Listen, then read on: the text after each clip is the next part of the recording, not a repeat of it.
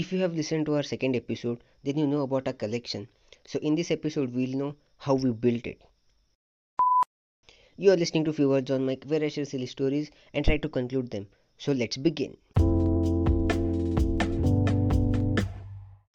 In the 1990s, cycles were go to for traveling.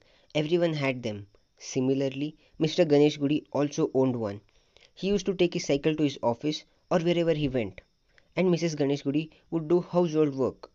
So one Sunday, uh, yes, most of the good things happen on Sunday, uh, like this podcast also. one Sunday, they decided to go to market to buy some vegetables. So in the early morning, they left. Mr. Ganesh Gudi was riding and Mrs. was sitting behind. He overlooked the speed breaker which was few inches away. Five seconds later, dhudul, they both fell down uh, in front of police. That was the last time Amma sat on cycle ever. That's why Papa had to buy a scooter. And we all loved it. Uh, whenever we used to travel together, I used to stand on the space between handle and seat. Papa would drive and Amma would sit behind as usual. And this is when we came across one of his bad habits, which was forgetting things. Like he would go to grocery store and forget his helmet there. Uh, he would go to office and forget his phone there. So now I wonder what was I doing at park all by myself.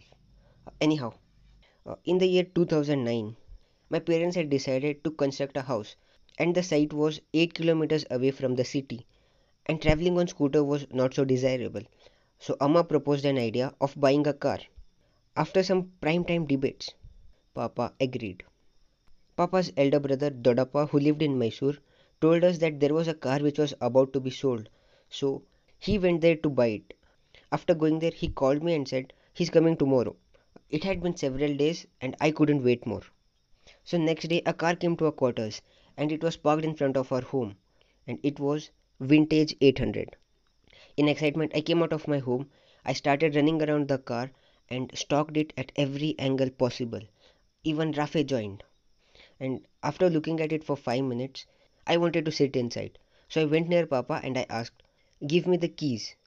And he said, Take it. But where are the keys? He started searching his pockets, asked Amma if she had seen. Uh, her reply was no. We looked at every area possible, and it was nowhere to be found. In disappointment, in sad face, he came outside. He went near the car, stood near the driver's seat. When he looked through the window, there, the key was attached. Yes, we found it. But the doors were locked. Since none of us knew any ninja technique, he went near his friend who also owned one 800 and somehow he managed to open the door. The very next day he went to market and got a duplicate key made which was always kept at home.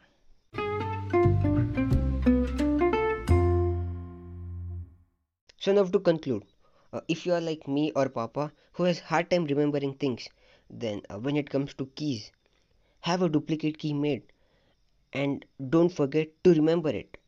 Also, you can ask Shetty Bhai. More on him later.